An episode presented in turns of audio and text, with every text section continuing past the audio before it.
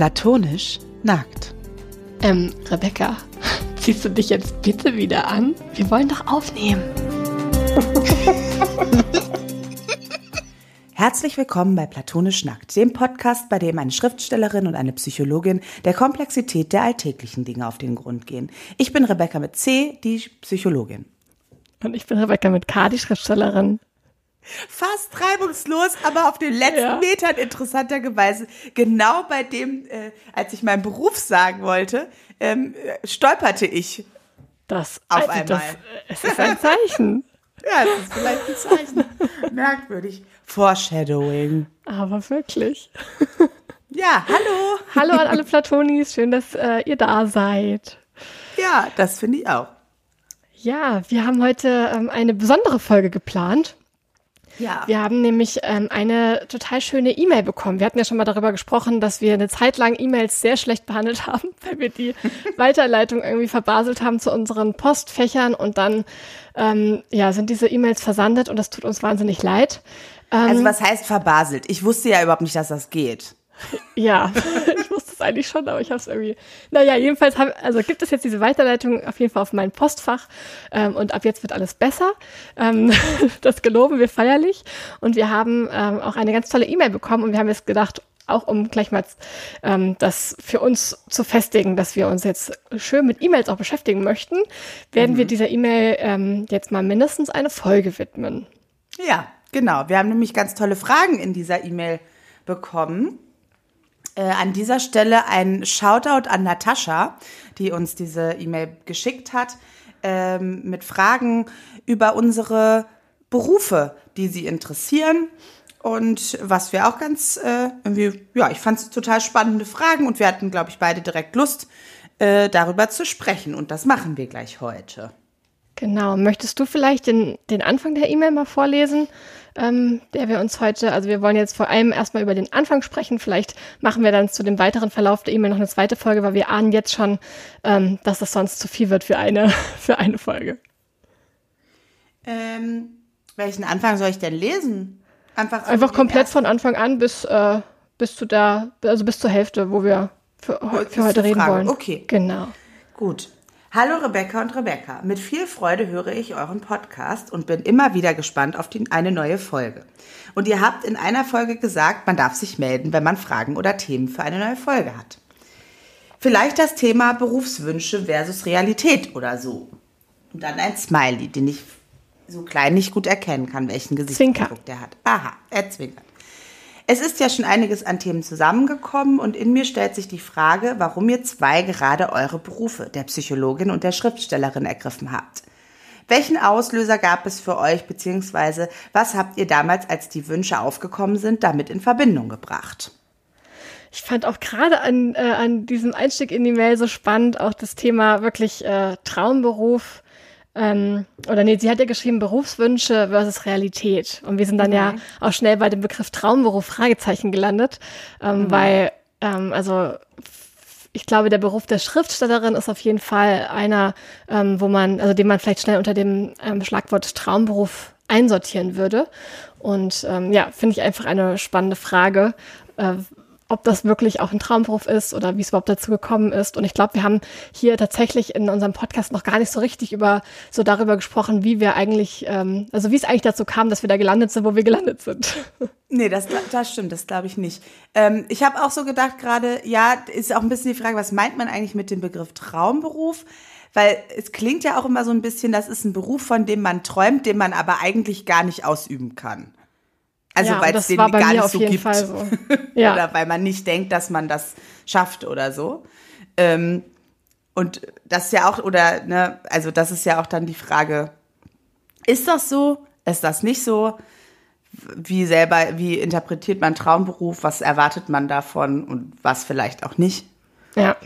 Und bei mir passt das Wort auf jeden Fall Traumberuf ähm, aus unterschiedlichsten Gründen. Ähm, aber ich frage jetzt erstmal dich, was waren denn so deine Traumberufe, als du noch ein Kind warst? Oder eine oder Jugendliche?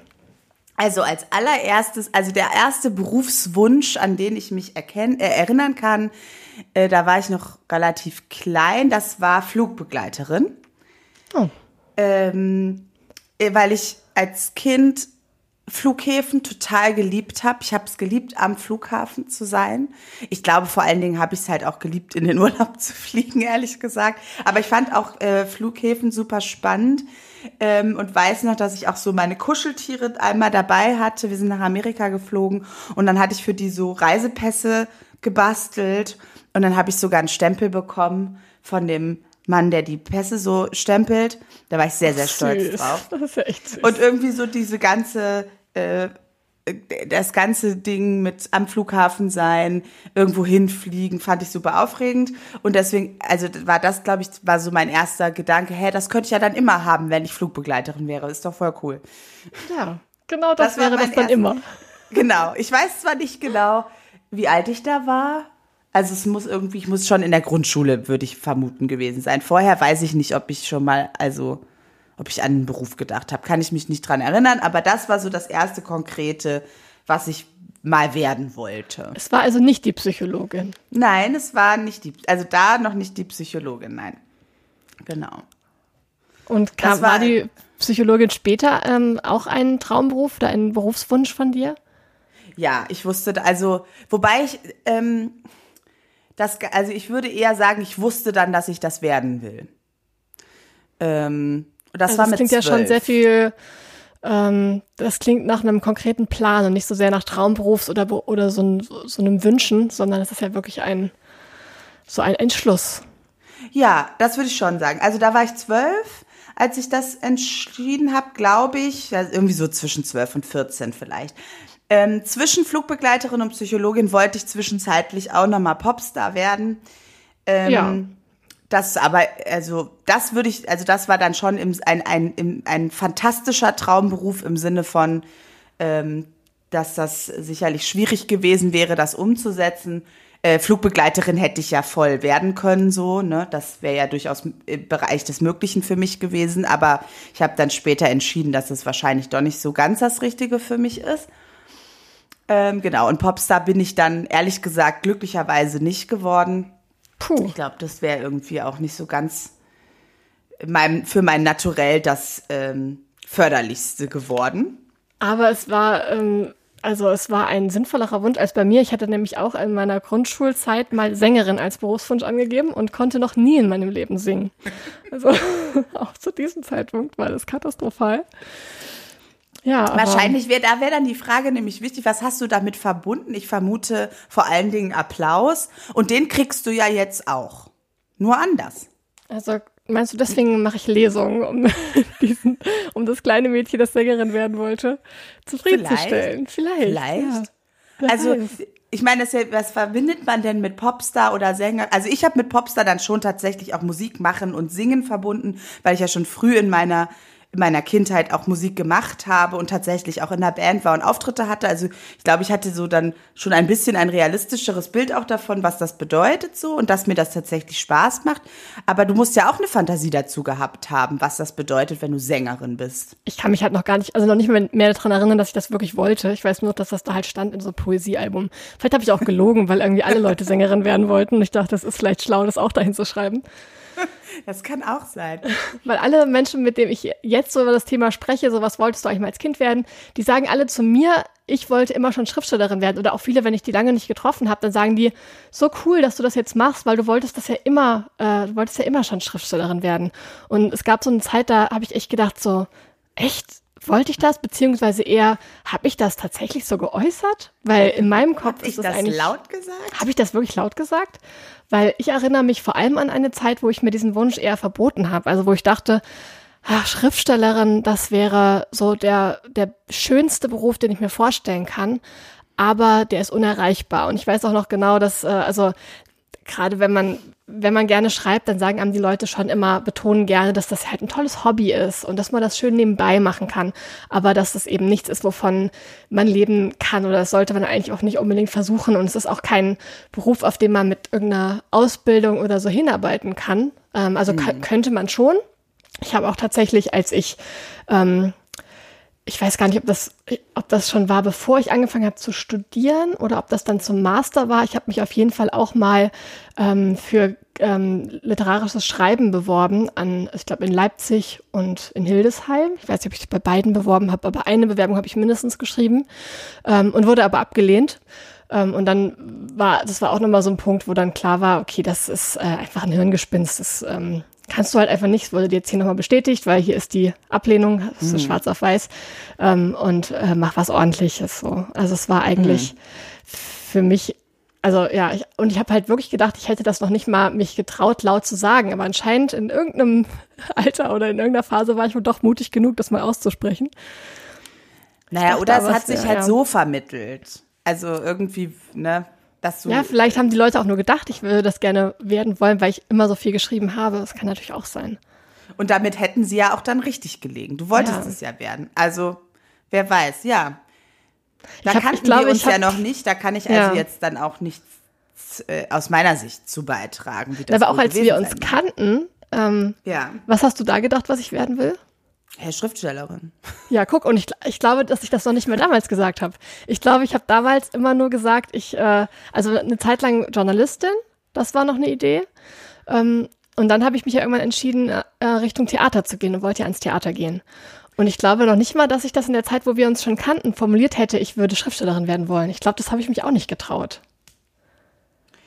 Äh, ja, das weiß ich gar nicht mehr so genau, aber ich habe dann auch so gedacht, ähm, ja, dann wirst du halt erstmal noch Journalistin, dann gehst du halt erstmal noch ins Theater, so, aber irgendwie habe ich, also das habe ich dann irgendwie eher so als Zwischenetappen gesehen, glaube ich.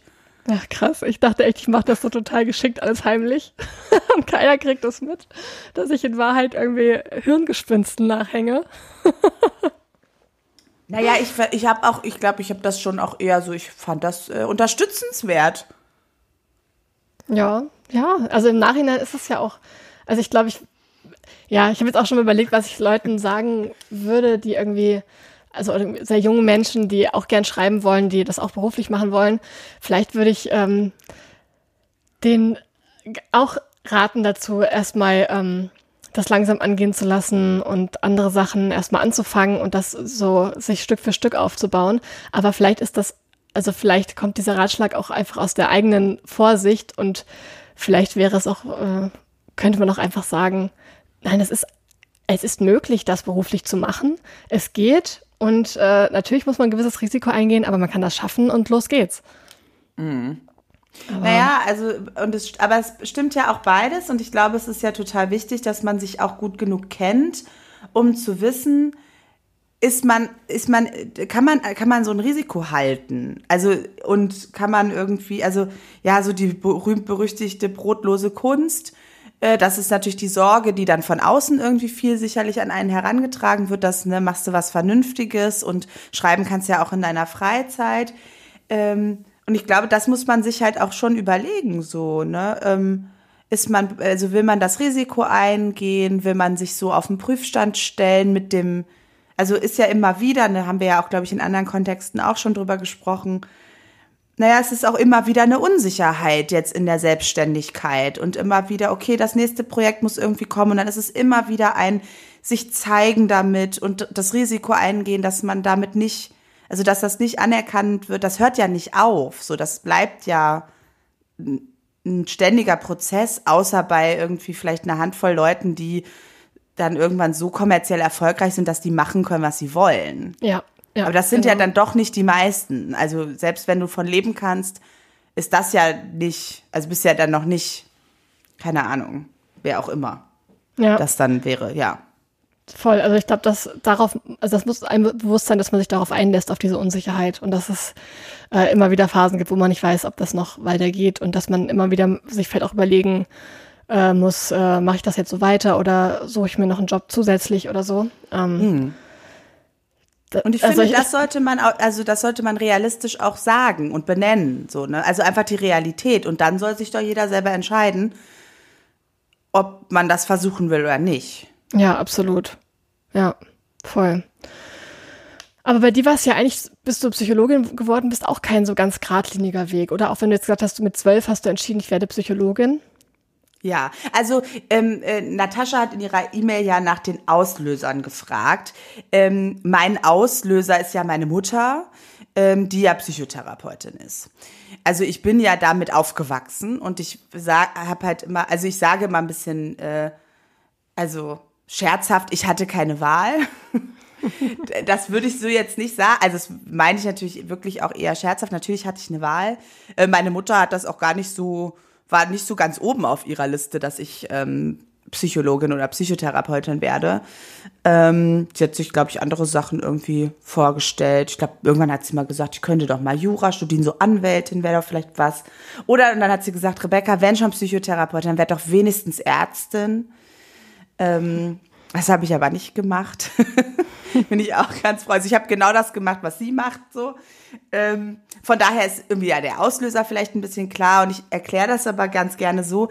Ich bin in einer, also ich bin aufgewachsen mit einer bestimmten Art, die Welt anzugucken und Menschen anzugucken und Beziehungen anzugucken, die mir meine Mutter vermittelt hat, weil sie ja auch diesen Beruf ausübt. Also ich habe ja immer schon auch ein relativ realistisches Bild davon gehabt, was dieser Beruf bedeutet. Ja. ja also das, ähm, von daher glaube ich, war das dann auch, ähm, ja, der Punkt so, ähm, dass ich das auch entscheiden konnte oder dass ich das entschieden habe in dem Alter und dass sich das anfühlte wie eine reale, realistische Entscheidung, weil ich auch ein ganz reales Bild dazu hatte und relativ guten Einblick, was es bedeutet. Ähm, Psychologin zu werden. Das hat mir dann auch später im Studium geholfen und mit der Weiterbildung, weil viele das eben, also viele haben dann zum Beispiel Psychologiestudium angefangen und waren dann ganz entsetzt, dass es super viel Naturwissenschaft und Mathe ist am Anfang. Das wusste ich alles. Ich wusste, dass das nicht mein Ding sein wird und ich wusste, dass die ersten beiden Jahre so sind und konnte da dann so sozusagen darauf vorbereitet reingehen.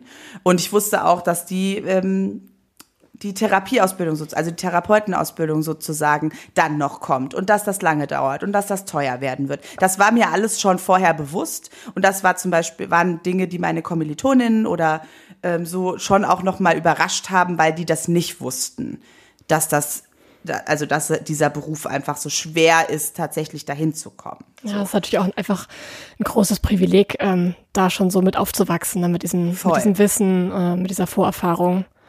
Voll. Von daher konnte ich dann so, glaube ich, relativ selbstbewusst sagen, dass ich das will, weil ich eben schon auch viel über diesen Beruf irgendwie mitbekommen habe. Und wie gesagt, eher auch so eine grundsätzliche Haltung. Die Art und Weise ja auch, wie, wie ich aufgewachsen bin, wie Gespräche geführt wurden bei mir zu Hause, welche Themen da auf den Tisch kamen ähm, das ist natürlich alles auch dadurch geprägt, dass meine Mutter Psychologin, also Psychologie studiert hat und Psychotherapeutin geworden ist. Ja. Und auch in diesem Bereich ja arbeitet. Ne, das hat natürlich da auch eine, äh, einfach einen großen Beitrag zugeleistet. An dieser Stelle liebe Grüße an Mama, die natürlich auch diesen Podcast gerne hört. Auch ein Platoni. ja, genau. Meine Mama ist auch ein Platoni. Ähm, ja, also das war sozusagen der Auslöser. Und ich habe früh gemerkt, ähm, dass ich mich halt für, also dass mir das Spaß macht, mich mit Menschen in ihre Schwierigkeiten und ihre Probleme und ihre Themen so reinzuarbeiten und mir darüber Gedanken zu machen und Verbindungen zu sehen und Erklärungen zu finden, warum sind bestimmte Dinge so, wie sie sind. Das hat mir einfach Spaß gemacht. Das ist, glaube ich, ja auch. Man auch als Freundin auch stark gemerkt.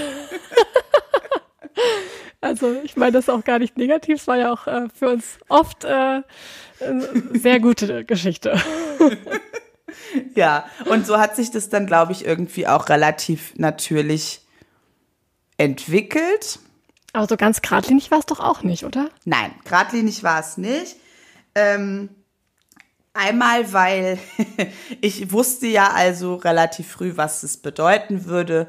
Und ich wusste natürlich auch relativ früh, hm, dass ich einen gewissen NC brauchen würde, um in Deutschland an eine Universität, ähm, an einer Universität für Psychologie angenommen zu werden. Ähm, und das wurde, war dann irgendwann schon klar, dass das wahrscheinlich nicht so richtig klappen wird, ähm, dass ich diesen NC erreiche. Ähm, aus verschiedenen Gründen, wo ich aber auch heute rückblickend nach wie vor sage, das war schon in Ordnung so. Ähm, Absolut. Weil ich habe halt auch irgendwie, ich habe Lebenskrisen durchgestanden, ich habe soziale Fähigkeiten ähm, entwickelt und geschärft und das Allermeiste an an Schulbildung so auf dem Papier hilft mir nicht so viel. Also natürlich so die Basics klar, aber das, was am meisten hilft, ist natürlich die die Beziehungen, die ich aufgebaut habe, die Konflikte, die ich gelöst habe und die Krisen, die ich durchstanden habe. Das hilft mir jetzt am allermeisten. Von daher ist es okay, ähm, dass es so war, wie es war. Aber das hat natürlich dann irgendwann war, wurde klar, okay, das wird nix mit dem NC. Ähm, und dann muss man mal gucken, wie das gehen kann. Und dann ähm, habe ich mich trotzdem natürlich an vielen Universitäten beworben. Ich habe hier gerade, meine Mutter hat mir zum Abschluss, als ich fertig geworden bin mit der Uni, ähm, ich hatte zu Hause eine Deutschlandkarte hängen, in der wir so in jeder Stadt, in der ich mich für die Uni beworben habe, so eine kleine Stecknadel mit so einem runden Kopf reingesteckt haben. Das ist so cool. Und die hing halt ganz lange da und dann immer war, da habe ich mich beworben, da habe ich mich beworben. Und ähm, diese Karte hat sie mir dann, als ich fertig geworden bin mit der Uni, so ein, ähm, gerahmt. Und die steht hier gerade vor mir. Deswegen kann ich jetzt mal ganz kurz nachgucken. 1, 2, 3, 4, 5, 6, 7, 8, 9, 10, 11, 12, 13, 14, 15, 16, 17, 18, 19, 20, 21, 22, 23, 24, 25, 26, 27, 28, 29 Universitäten, bei wow. denen ich mich beworben habe in Deutschland und die mich alle nicht genommen haben. Wahnsinn. Damit ging es also erstmal los. Und ich bin mir nicht sicher, ob da die Universitäten von der zentralen Vergabestelle auch mit drin sind oder ob das nur die Universitäten waren, bei denen man sich individuell bewerben musste. Krass. Ähm, aber es waren auf jeden Fall rund 30 Unis, ähm, genau, die mich alle nicht genommen haben. Und dann ähm, war aber schon, also es war dann für mich einfach trotzdem klar, äh, dass ich das machen will. Ja, und dann ähm, letztendlich bin ich dann ins Ausland gegangen zum Studieren. Das musste man natürlich dann auch erstmal irgendwie organisieren und überlegen und fand ich super gruselig und wollte ich auch eigentlich nicht. Du hast aber einfach mal eine andere Sprache gelernt, um zu studieren. Dann hast du auch noch auf dieser Sprache studiert. Ich finde das unfassbar. Ja, das stimmt. Das habe ich gemacht. Ähm ja, aber es war halt zu dem Zeitpunkt wirklich klar, dass das will ich studieren. Ich will nichts anderes machen. Ähm, ja, und dann habe ich das äh, gemacht. Und manchmal, also wenn ich das mir so heute überlege, weiß ich auch ehrlich gesagt nicht mehr so ganz genau, wie ich es eigentlich gemacht habe. Äh, also war schon auch nicht ohne. Aber habe ich gemacht und äh, jetzt, jetzt darf ich meinen Beruf ausüben kurz vorher, das muss man auch dazu sagen, kurz bevor ich dann das Abitur fertig hatte, hatte ich dann noch mal so spontan die Eingebung, dass ich vielleicht doch lieber Schauspielerin werden will. Ja, darauf wollte ich vorher hinaus, aber ich wusste jetzt nicht mehr, ob du das äh, erzählen willst, habe deswegen nicht noch mal nachgefragt. Doch, doch, genau. Das war dann noch kurz, ähm, äh, das wollte ich kurz noch werden. Das war dann so, ich habe ein Jahr sozusagen nach dem Abi in Anführungsstrichen Pause gemacht und habe mich ähm, bei Schauspielschulen beworben ähm, hab auch war auch bei einem Vorsprechen, aber das war irgendwie, ich weiß nicht, also das war so ein schwieriger Prozess, weil ich Theaterspielen als was total, ähm, also was man in der Community macht, so das das war keine Solo-Aktivität, sondern das war was, was ich total genossen habe, weil ich viel natürlich auch mit dir Ideen entwickelt habe und weil das irgendwie cool war in der Gruppe. Und dann musste ich mich für diese Vorsprechen vorbereiten und ich stand, saß immer so alleine in unserem Theaterraum, den durfte ich nutzen, noch von der Oberstufe für die Vorbereitung und habe so gemerkt, ich finde das schrecklich. Ich will das überhaupt nicht so. Ähm, und dann ähm, bin ich bei dem Vorsprechen auch nicht genommen worden, weil ich irgendwie auch einen, ich hätte noch einen anderen Monolog vorbereiten müssen, den ich nicht vorbereite, irgendwie was Klassisches oder so. Das hat mich natürlich dann auch alles nicht so interessiert.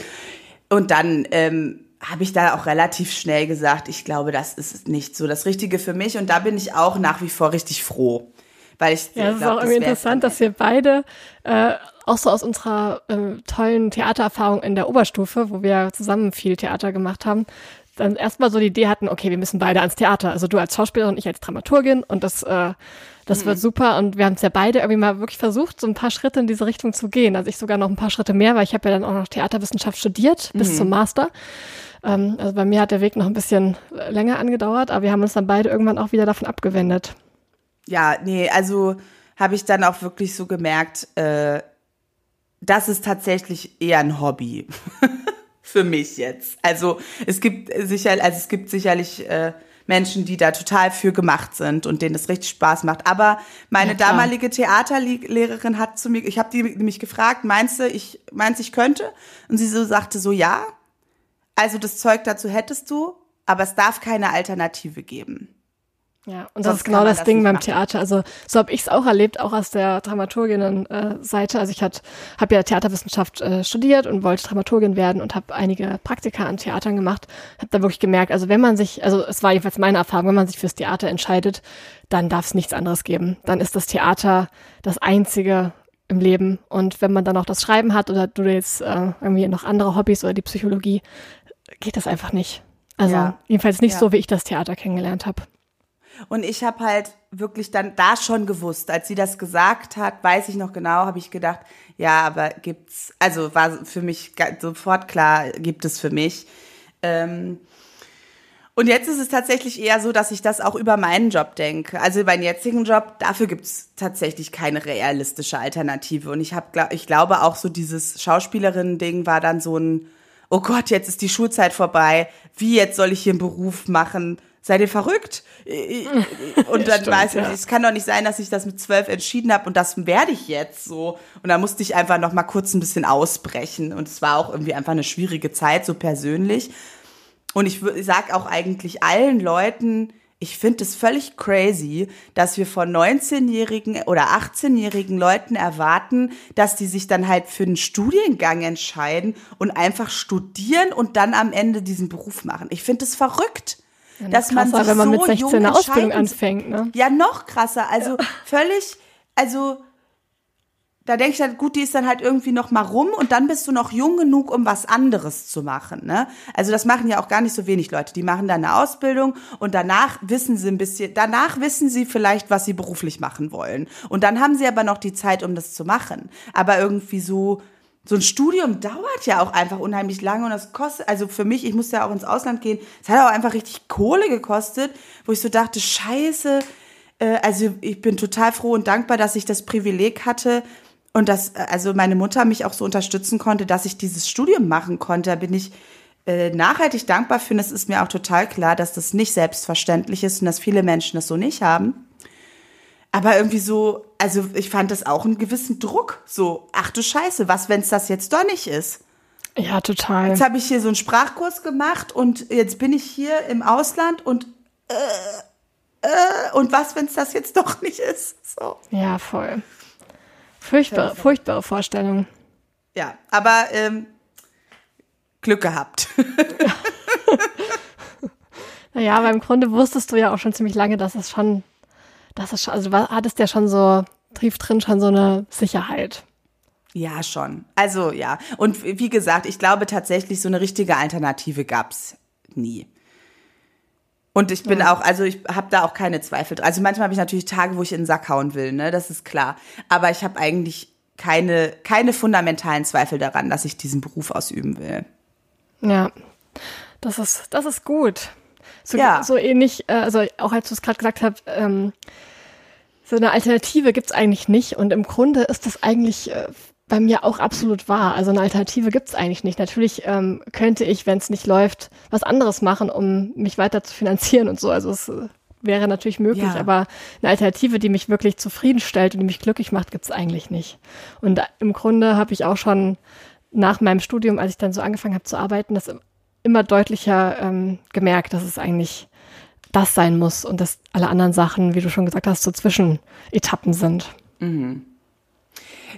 Weißt du denn noch, was so der Auslöser war? Also kannst du dich daran erinnern, wie du gemerkt hast, dass du Schriftstellerin werden willst, auch wenn du dich noch nicht getraut hast, es laut zu sagen?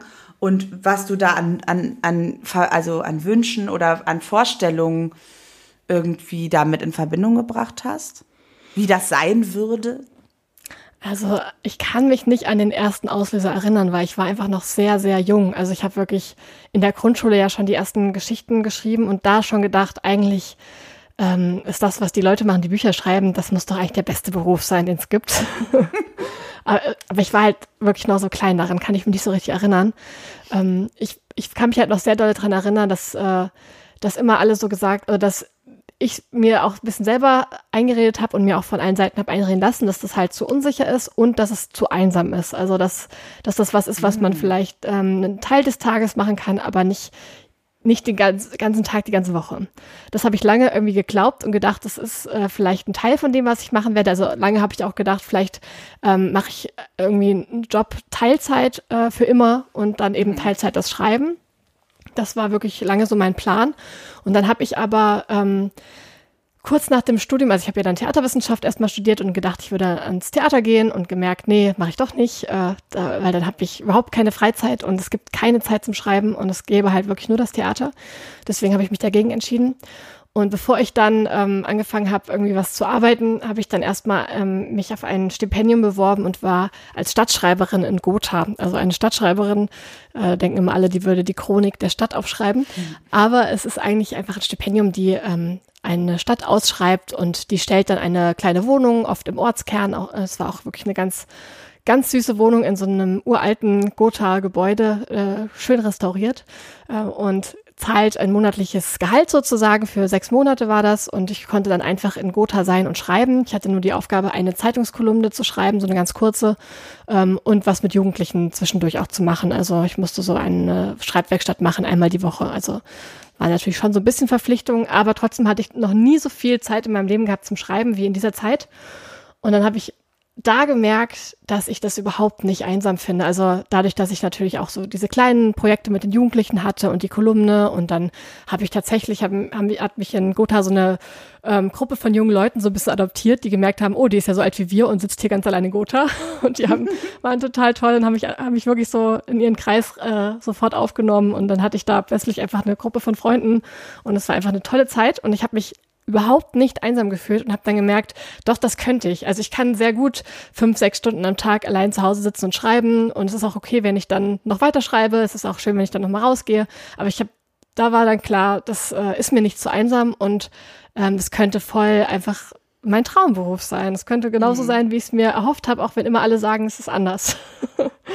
und da ja. habe ich eigentlich gedacht, irgendwann will ich das schaffen. Irgendwie habe ich das, habe ich die Entscheidung da getroffen. Es kann sein, dass es noch Jahre dauert, aber irgendwann will ich das schaffen. Ja, und das dann habe ich aber so. erstmal, ja. Jetzt bist du da. Das war 2013. Geschafft habe ich es dann 2020. naja, aber ich finde, das ist so, also, erstmal, weil es ja ist, also, ne, das ist ja, ich glaube, das ist schon was, was sich viele vielleicht auch vorstellen und wofür viel träumen bei denen es dann nicht gelingt, aus verschiedensten Gründen. Ne? Jetzt nicht mal nur, ähm, also nur weil es super schwierig ist, sondern natürlich gibt es da auch tausend Gründe, die dazu, dafür oder dagegen sprechen könnten, so einen Weg zu gehen. Aber es ist halt trotzdem erstmal, hast du dein äh, Ziel erreicht. Ich finde, das kann man ja mal. Ja, ich habe auch, also als es dann soweit war, 2020, habe ich mich natürlich auch mega gefreut und es gibt jetzt auch immer wieder, also ständig Momente, wo ich denke, ist das eigentlich geil? Und ich feiere das eigentlich immer noch. Also es hört auch nicht auf, dass ich das toll finde. Ja, das ist doch das, ist doch das Beste. Ja. Wenn man ein Ziel erreicht hat und dann ist es auch noch richtig geil und nicht ja. so, ach scheiße, das hatte ich mir eigentlich anders vorgestellt. Aber was halt, eigentlich war es auch gut, dass ich vorher immer wieder diese, diese Zweifel daran hatte, kann man das schaffen, ist das realistisch, weil es ist auch wirklich, also es ist ja auch weiterhin nicht leicht. Also ich kann ja nochmal so erzählen, nach, nach diesem Stipendium ähm, habe ich dann erstmal als äh, Junior-Werbetexterin gearbeitet für ein Jahr und wollte nebenher weiterschreiben, äh, weil also nach diesem Stipendium musste ich irgendwie anders erstmal Geld verdienen. Ich habe da zwar schon Romane veröffentlicht, das war allerdings bei einem ähm, ganz kleinen Verlag in Berlin und die haben sich wirklich also nicht sonderlich gut verkauft. Das waren halt äh, also kleine Auflagen, kleiner Verlag. Ich war natürlich trotzdem mega stolz und äh, war trotzdem sehr, sehr glücklich darüber, dass ähm, ich Romane veröffentliche, aber es war weit davon entfernt, dass man davon hätte leben können. Mhm. Ähm, deswegen brauchte ich halt auf jeden Fall einen Job und war dann Werbetexterin und habe in dieser Zeit, also da habe ich 40 Stunden gearbeitet die Woche und habe dann gemerkt, dass ich nichts nebenher schreibe. Ich habe immer wieder, ich habe manchmal versucht, irgendwelche Szenen anzufangen, irgendwelche Ideen anzufangen, aber das ist wirklich immer wieder im Sande verlaufen und ich hatte einfach keine Energie. Es war einfach, mhm. äh, es war einfach zu viel. Ähm, und dieser Job war, also es war spannend, da mal in diese Welt reinzugucken, aber ich wusste schon sehr, sehr schnell, dass es überhaupt nicht meins, äh, irgendwie Produkte zu beschreiben und äh, Werbung für Firmen zu machen. Das ist einfach nichts, was mich dauerhaft irgendwie zufriedenstellt. Ja. Ähm, dann habe ich dann ähm, ein journalistisches äh, Volontariat gemacht, habe ich mich nochmal wieder dran erinnert, ich wollte doch auch mal zwischendurch Journalistin werden, vielleicht ist das ja cooler, da kann man journalistische Texte schreiben, die müssen nicht werblich sein, sondern also die dürfen nicht werblich sein, ganz im Gegenteil, die können irgendwie, da gibt es verschiedene Formate und so.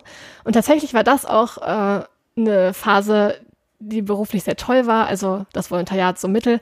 Ähm, aber gerade dann die, äh, als ich dann in, ähm, in Kassel bei der Tageszeitung in der Online-Redaktion gearbeitet habe, das hat schon sehr viel Spaß gemacht. Also journalistische Formate, ähm, also dafür Texte zu schreiben, das war, das war toll.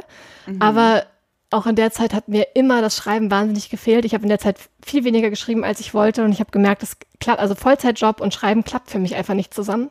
Mhm. Und erst als ich dann äh, als Journalistin ähm, meine Zeit, also meine Arbeitszeit re äh, reduziert habe und nur noch 20 Stunden die Woche gearbeitet habe, erst dann lief es plötzlich wieder. Und dann habe ich, äh, also und erst mit dieser Zeit habe ich es wieder hingekriegt, wirklich an meinen Projekten gut dran zu bleiben, Sachen zu schreiben, mit denen ich äh, zufrieden war und und dann äh, ging das eigentlich alles los mit den, mit den Büchern, mit denen ich dann mich nach und nach selbstständig machen konnte. Und ähm, ja, und dann konnte ich mich eben, dann 2020 habe ich mich entschieden, dann komplett den Pro-Job zu kündigen und das einfach mal auszuprobieren. Und mhm. bis jetzt kann ich sagen, äh, es war die beste Entscheidung. Natürlich ist nichts für immer in trockenen Tüchern, nur fürs nächste Jahr. Mhm. Danach mal gucken. Aber ähm, es ist einfach trotzdem für mich gerade der genau richtige Weg. Ich finde das aber nochmal einen ganz wichtigen Punkt, weil du hast ja vorhin gesagt, so ganz viele haben dann gesagt, ja, ja, machst du irgendwie mal so einen Job, ne, und dann kannst du das noch nebenbei machen. Und vielleicht wird's ja dann was so ungefähr. Und du hast ja auch dann lange das so vorgestellt. Und dann wurde ja aber irgendwie klar, das geht eben nicht. Also es ja. ist eben nicht möglich, deine ganze Energie in den Job zu stecken und dann noch zu versuchen, ähm, sozusagen nebenher irgendwie eine Schriftstellerkarriere aufzubauen. Ja, also es ist also wahnsinnig klar, schwer. Es ist wahnsinnig ja. schwer. Also gerade ähm, in der, also als ich bei der Werbeagentur gearbeitet habe, ging es gar nicht. Also ich glaube, dadurch, dass wir da, das war halt auch nochmal eine viel kreativere Arbeit. Da musst, saßen wir ständig irgendwie mit Grafikern und so zusammen und mussten aus dem Boden Ideen rausstampfen und irgendwie das, da ist mir eine komplette kreative Energie dahin gegangen, obwohl mich das null interessiert hat. Als Journalistin ging es dann schon so ein bisschen eher, äh, weil hatte man manchmal auch Tage, ähm, wo ich dann eher dann so die Homepage bespielt habe, wo ich nicht so kreativ arbeiten musste. Dann konnte ich meine Kreativität eher in meine eigenen Projekte fließen lassen. Das ging schon eher und dabei ist auch ein Roman entstanden in der Zeit, aber halt sehr langsam und es, es hat sehr viel mehr Energie einfach gekostet. Ja. Also ich glaube, man ja. muss sich dann wirklich total genau überlegen, was, ähm, also weil man braucht ja immer irgendwie einen Ausgleich und wenn ich schon in meinem Hauptjob total viel Kreativität rausballern muss und die ganze Zeit auf dieser auf diese Art und Weise versuche zu denken, für mich persönlich geht's dann weniger, das abends auch noch zu machen oder am Wochenende. Also ah, also ich ja. habe das gemerkt, dass es also es gibt ja auch Leute, die können das, die können äh, 40 Stunden ähm, arbeiten und dann schreiben die ja nachts ihre Romane. Da gibt's ja immer wieder Geschichten von Leuten, die das schaffen. Ähm, ja. Ich weiß nicht, ob die das über, also für immer schaffen oder einfach über einen gewissen Zeitraum, aber diese Menschen gibt's. Ähm, ich gehöre nicht dazu. also ich habe das mal für ein Jahr dann geschafft, während ich Journalistin war, dass ich währenddessen noch einen Roman geschrieben habe. Aber es kostet schon viel Energie. Ja, das, also ich finde eh 40 Stunden arbeiten irgendwie, äh, also so mit neben mit der äh, ähm, Weiterbildung zur Psychotherapeutin nebenher geht das auch nicht. Also ich kann nicht einen Vollzeitjob machen und noch diese Ausbildung nebenher. Das geht auch den allermeisten Menschen so. Aber auch sonst habe ich so gemerkt, pff, also nee, wenn ich, wenn ich nicht muss, wenn ich nicht, also es gibt ja durchaus Situationen, in denen man nicht anders kann, als Vollzeit zu arbeiten. Ja, klar. Aber wenn ich dazu nicht gezwungen bin, aus finanziellen Gründen, ähm, dann bitte nein, danke. Ja. Also 40 Stunden finde ich einfach völlig crazy. Niemand ja hat an einem Freitagnachmittag noch Lust zu arbeiten oder noch Kapazität, um irgendwas Vernünftiges zu tun. Ja, vor allem nicht so auf Dauer. Es gibt natürlich immer Phasen, wo man dann irgendwie mal mehr reinhauen kann, weil es einfach nötig ist. Aber vor allem klappt das dann gut, wenn es auch mal Phasen gibt, wo man mal ein bisschen weniger machen kann. Ja, total. Ja, ja aber also so, dass es, es musste halt irgendwann dann doch die Entscheidung dafür, ne? Also das, das ist dann ein Beruf, also wenn man den richtig, ich sag mal, beruflich machen will und nicht als Hobby, dann musstest du irgendwann die Entscheidung dafür treffen und das Risiko sozusagen äh, erstmal eingehen, damit du genug, also damit das Ganze genug Raum zum Atmen hat und zum Wachsen und du genug Energie, um dich darauf zu konzentrieren. Ja, ja. Aber dafür, also es war schon so, dass ich mir diese Möglichkeit, das Risiko einzugeben, musste ich mir dadurch äh, erarbeiten, dass ich halt viel, also sehr viel gearbeitet habe. Ich habe halt einfach, also ja. ich hatte ja, am Anfang hatte ich den Vollzeitjob noch und als ich dann gemerkt habe, ich habe hier gerade, also ich habe dann meine Literaturagentur gewechselt und habe gemerkt, mit meiner neuen Agentin äh, läuft das alles ein bisschen anders und hier habe ich jetzt gerade die Chance, äh, mehr zu, mehr zu erreichen. Und dann habe ich auch mehr da reingesteckt und habe mich da auch, ja, ähm, also das geht natürlich auch nur über einen gewissen Zeitraum, glaube ich. Ähm, aber ich hätte mich auch nicht, also ich muss auch ehrlich sagen, dafür bin ich zu risikoscheu. Äh, ich mhm. hätte es nicht gewagt, wenn ich nicht gewusst hätte, fürs nächste Jahr bin ich auf jeden Fall safe. Das hätte ich wahrscheinlich nicht ja. gemacht. Ähm, aber muss ja jeder für sich irgendwie entscheiden, was ist, äh, wie viel Risiko kann ich eingehen, was, ähm, was kann ich da mit mir selbst vereinbaren. Mhm. Aber ähm, ich wollte noch fragen zu der, zu der Frage Berufswünsche versus Realität von Natascha. Gibt es mhm. denn was, wo du sagst, das hast, hast du dir komplett anders vorgestellt, als du früher dir vorgestellt hast, du wirst Psychologin? Ja, also so der Anfang ähm, und dass es geht vielen Leuten so. Wir haben, ich habe angefangen in einer Reha-Klinik zu arbeiten und da hat man also sozusagen eine Doppelrolle, nämlich einmal ist man dann therapeutisch tätig, aber man hat auch eine Gutachterfunktion, weil die Leute kommen ja in beruflich schwierigen Situationen ähm, häufig, weil sie vielleicht auch schon länger arbeitsunfähig sind und weil es eine Leistungsbeurteilung, also weil eine Leistungsbeurteilung erstellt werden soll. Das heißt, man lernt die Leute kennen, man begutachtet die und dann muss man sagen, ob die ihren Job noch machen können oder nicht. Mhm. Oder ob die überhaupt noch arbeiten können oder nicht. Und das ist was, ähm, das ist halt für total viele PsychologInnen der Einstieg in die klinische Arbeit. Ähm, da lernt man aber überhaupt nichts zu in der Uni. Also du kommst sozusagen da rein und dann musst du erstmal dich in ein komplett neues Tätigkeitsfeld im Prinzip einarbeiten. Und ich saß da so und dachte, hä, Moment mal, ich weiß auch gar nicht, ob ich meinen eigenen Beruf machen kann. Wie soll ich das denn jetzt für jemand anders entscheiden? Ja, also gerade so dieser Einstieg erstmal plötzlich irgendwelche Sachen entscheiden, oder irgendwelche Verantwortung übernehmen zu müssen, ohne dass man das darin überhaupt Erfahrung hat. Das stelle ich mir wahnsinnig überfordernd vor. Ja, ein Stück weit ist das ja eh so, ne, weil so richtig üben kannst du Therapie nicht. Also man kann natürlich dann, ähm, man hat dann natürlich vielleicht in der Uni mal äh, ein Rollenspiel oder so, aber das ist ja einfach also klar kannst du da so ein paar Techniken üben. Aber wie das dann tatsächlich ist, wenn dann jemand vor dir sitzt in Not und der braucht jetzt deine Hilfe oder der möchte jetzt deine Hilfe. Das kann, das kann man nicht vorher lernen. Wie sich das dann anfühlt und welche Techniken einem dann noch zur Verfügung stehen, egal wie viele man sie, also wie viel man sie geübt hat in irgendwelchen Rollenspielen, das weißt du vorher nicht. Du kannst die ganzen Begriffe irgendwie lernen, die Gegenübertragung, die Übertragung und wie das dann aber ist, wenn es tatsächlich passiert. Das, wirst, das kann dir keiner vorher beibringen. Das ist was, was du erst merken wirst, wenn es soweit ist. Und dann stehst du da und vielleicht kannst du hinterher sagen, ah, okay, ich glaube, das war jetzt, äh, das war jetzt das. und äh, erstmal, also ne, hast du es theoretisch gelernt, aber praktisch eben noch nicht. Und das ist schon auch erstmal eine, das war eine harte Zeit. Also die ersten zwei Jahre fand ich ziemlich hart. Wie gesagt, dieser ganze Reha-Kram, äh, ich habe schnell gemerkt, ich habe gar keinen Bock auf die Gutachterrolle. Das macht mir überhaupt gar keinen Spaß. Ähm, diese Doppelrolle verhindert einen guten therapeutischen Prozess in meiner Hinsicht, also in meiner Ansicht, weil also einerseits sollst du zu jemandem eine vertrauensvolle Beziehung aufbauen und mit dem irgendwie über deine dein inneres Erleben sprechen und gleichzeitig ist diese Person aber auch dafür zuständig zu beurteilen, wie es bei dir beruflich weitergeht. Ja, das geht Und ob nicht. du halt noch einen Job machen kannst oder nicht. Ähm, und je nachdem, was du halt willst, äh, ist das natürlich total schwierig. Und mhm. ähm, ich habe halt auch gemerkt, da kamen teilweise Menschen, die wollten halt mal eine Auszeit von ihrer, von, von ihrer beruflich, also von ihrem stressigen Berufsleben oder auch von zu Hause und hatten vielleicht, hatten noch sehr so ein Kurkonzept im Kopf. Ähm, mhm. Eine Reha ist aber keine Kur. Äh, und die hatten dann gar kein therapeutisches Anliegen. Also die wollten einfach nur ein bisschen spazieren gehen und ein bisschen Stretching machen und eine Runde schwimmen oder so. Ähm, und den musst du dann sozusagen sagen, ja, aber hier gibt's Gruppentherapie irgendwie drei, viermal die Woche. Äh, und wir sehen uns auch einmal die Woche im Einzel. Und dann, wenn die da gar keinen Bock drauf haben, ist das halt schwierig. Und da gibt's ganz unterschiedliche Ideen zu, was Reha eigentlich bedeutet.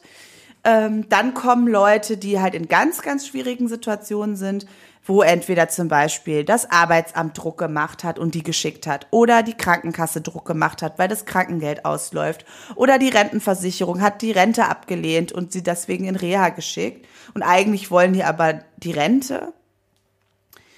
Ähm, das ist natürlich auch keine gute Basis dafür, dass man Psychotherapie machen kann, äh, weil dann muss das ja deutlich werden, dass es schlimm ist und dann darf es ja nicht so richtig besser werden.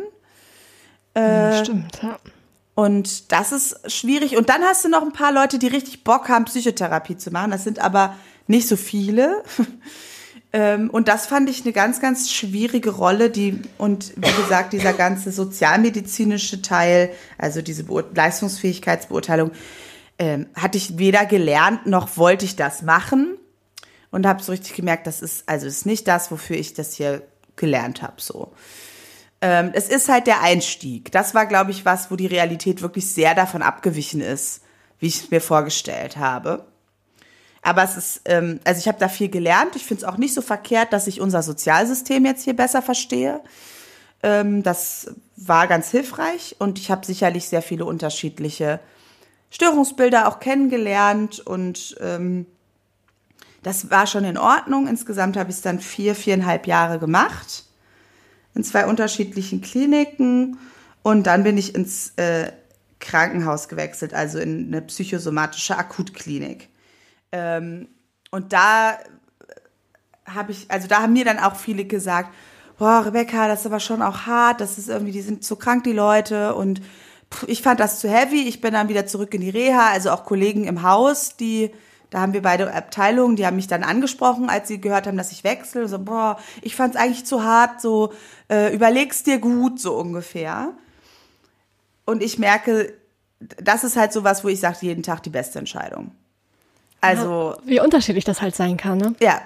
Weil ich halt, also klar, es ist anstrengend, es ist eine andere Anstrengung als eine Reha. Aber mich hat das wahnsinnig gemacht, wenn da jemand war, der kam rein, Frau Schild, hallo, äh, ja, mh, hm, ich habe eigentlich nichts, mir geht's gut, ciao, so. Und dann hatte ich da irgendwie zehn Minuten mit denen geredet und die wollten eigentlich einfach nichts von mir. Das fand ich anstrengender, als wenn ich jetzt irgendwie anderthalb Stunden Traumakonfrontation mache. Mhm. Das ja, ist einfach. Einfach sehr individuell, was man anstrengend findet, ne? Ja, war nicht mein Ding. Ja. Ähm, genau. Und das war so, das ist sehr abgewichen von meiner Vorstellung, weil es halt auch, da steht die Psychotherapie nicht im Vordergrund, das ist auch ganz klar so, sondern es geht um die Leistungsbeurteilung und darum, möglichst die Leute auch wieder arbeitsfähig zu kriegen. So theoretisch zumindest ist da auch der Druck durchaus da. Also Leistungsvermögen aufgehoben habe ich schon, wenn ich halt gesehen habe, so das geht nicht mehr. Aber auch so diese ganze, dieses ganze Wissen und so, das musst du ja alles komplett neu aneignen. Es gibt nicht ein einziges Fach in der Uni dazu, obwohl eigentlich alle wissen, dass das der wahrscheinlichste Einstieg ins Berufsleben für die meisten ist. Na, verrückt zumindest, also ich habe im Ausland studiert, die interessiert unser Sozialsystem natürlich herzlich wenig, aber in den deutschen Unis ist das auch nicht anders. Also das höre ich ja von KollegInnen auch. Die haben das auch nicht gelernt. Und dann musste halt gucken. Und das fand ich schon etwas wild. Ja. Mhm, absolut. Ja, krass. Aber jetzt, ähm, wo du jetzt bist, gibt's da noch irgendwie so ganz eklatant, also gut, wir reden wahrscheinlich auch nochmal in der nächsten Folge noch mehr ähm, über deine jetzige Arbeit, aber vielleicht mhm. nur ganz kurz, ähm, gibt's da auch Punkte, wo du sagst, das unterscheidet sich sehr von dem, wie ich es mir vorgestellt habe? Oder führt das jetzt vielleicht hier auch schon zu weit? Ich muss, ich denke noch mal drüber nach und äh, gehe, komme noch mal in der nächsten Folge in äh, Teil 2 drauf zurück. Das ist doch eine gute, gute Idee. äh, nee, das kann ich glaube ich auch. Ja, ich glaube, vielleicht äh, hast du noch was zu ergänzen für jetzt, für heute? Ja, ich könnte noch erzählen, was ähm, so der Unterschied, wie ich mir Schriftsteller sein vorgestell, Schriftstellerin sein vorgestellt habe und wie es jetzt wirklich ist. Ja. Ähm, ich also ich muss sagen, dass es in vielen Bereichen tatsächlich so ist, wie ich es mir vorgestellt habe. Also es äh, kommt meiner Traumvorstellung erschreckend nahe, dass ich immer wieder denke, es ist irgendwie alles eigentlich zu schön, um wahr zu sein. Ähm, muss ich ganz ehrlich sagen, also ich, äh, ich liebe diesen Alltag, den ich jetzt habe und das äh, morgen früh aufstehen und mache mir einen Kaffee und setze mich an mein Buch. Das ist äh, wirklich großartig. Aber was ich ähm, vorher nicht so unbedingt auf dem Schirm hatte, ähm, waren diese Dinge drum, also oder ja, einmal wie viel Arbeit äh, oder wie viel Zeit Überarbeitung einnimmt. Also ich habe eigentlich beim bei der Vorstellung, ich bin Schriftstellerin, früher nur ans Schreiben gedacht, aber genauso zum Schreiben gehört ja zum Schreiben gehört ja auch das Überarbeiten. Ähm, und es gehört dazu, Lektorate durchzugucken, aber auch halt selber immer wieder zu glätten, umzustellen ähm, und wirklich Textarbeit zu machen, ohne dass es ähm, vorwärts geht, sondern man geht einfach immer wieder so tiefer in den Text rein und versucht, den schöner zu machen. Und das nimmt ähm, eigentlich, also wenn ich genug Zeit dafür hätte, könnte das fast so viel Zeit einnehmen wie das Schreiben selbst. Ähm, dadurch, dass ich momentan aber zwei Romane im Jahr schreibe, geht es einfach nicht. Äh, aber mhm. ich denke, eigentlich müsste man, eigentlich müsste man die Zeit noch reinstecken. Und ich versuche jetzt auch so viel ich kann, auch noch in die Überarbeitung zu stecken. Aber diese Phasen habe ich nicht unbedingt mit äh, mitgeplant, als ich davon geträumt habe.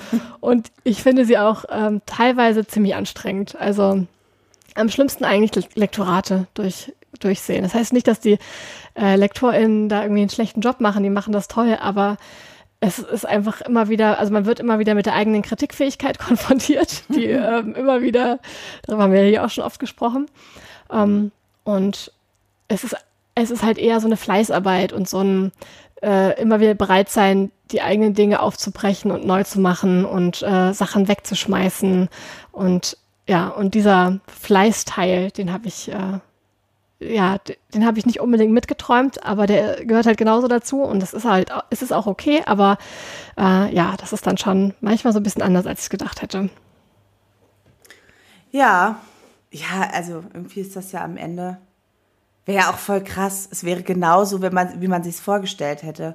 Ist ja, also ja, genau, es ist ja eigentlich nichts Nie irgendwas so, genauso, genau. wie man sich vorgestellt hat. Ne? Ja. Genau.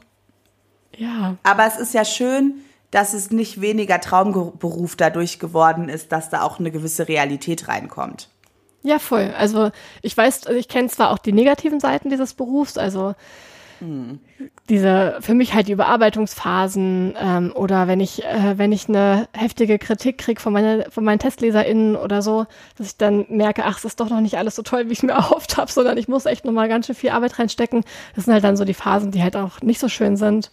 Ähm, aber ja, also es gibt, glaube ich, bei jedem Beruf, auch bei so Traumberufen wie Schriftstellerin, gibt es halt natürlich immer Sachen, die halt auch mal nicht schön sind. Und es gibt halt auch die Tage, wo ich überhaupt keinen Bock habe, mich an meinem Buch zu setzen, wo ich einfach nicht weiterkomme, wo ich überhaupt nicht weiß, wie ich die nächste Szene angehen soll oder wie ich den Übergang zum nächsten wichtigen Part gestalten soll oder so oder wo ich einfach ja, wo, wo sich der Text unheimlich zäh und schlecht anfühlt. Und es gibt die Phasen, wo ich denke, das ist das schlechteste Buch, das ich je geschrieben habe und so. Das gibt's halt mhm. immer alles, aber es ist trotzdem einfach der schönste Buch, den ich mir vorstellen kann. Ja, schön.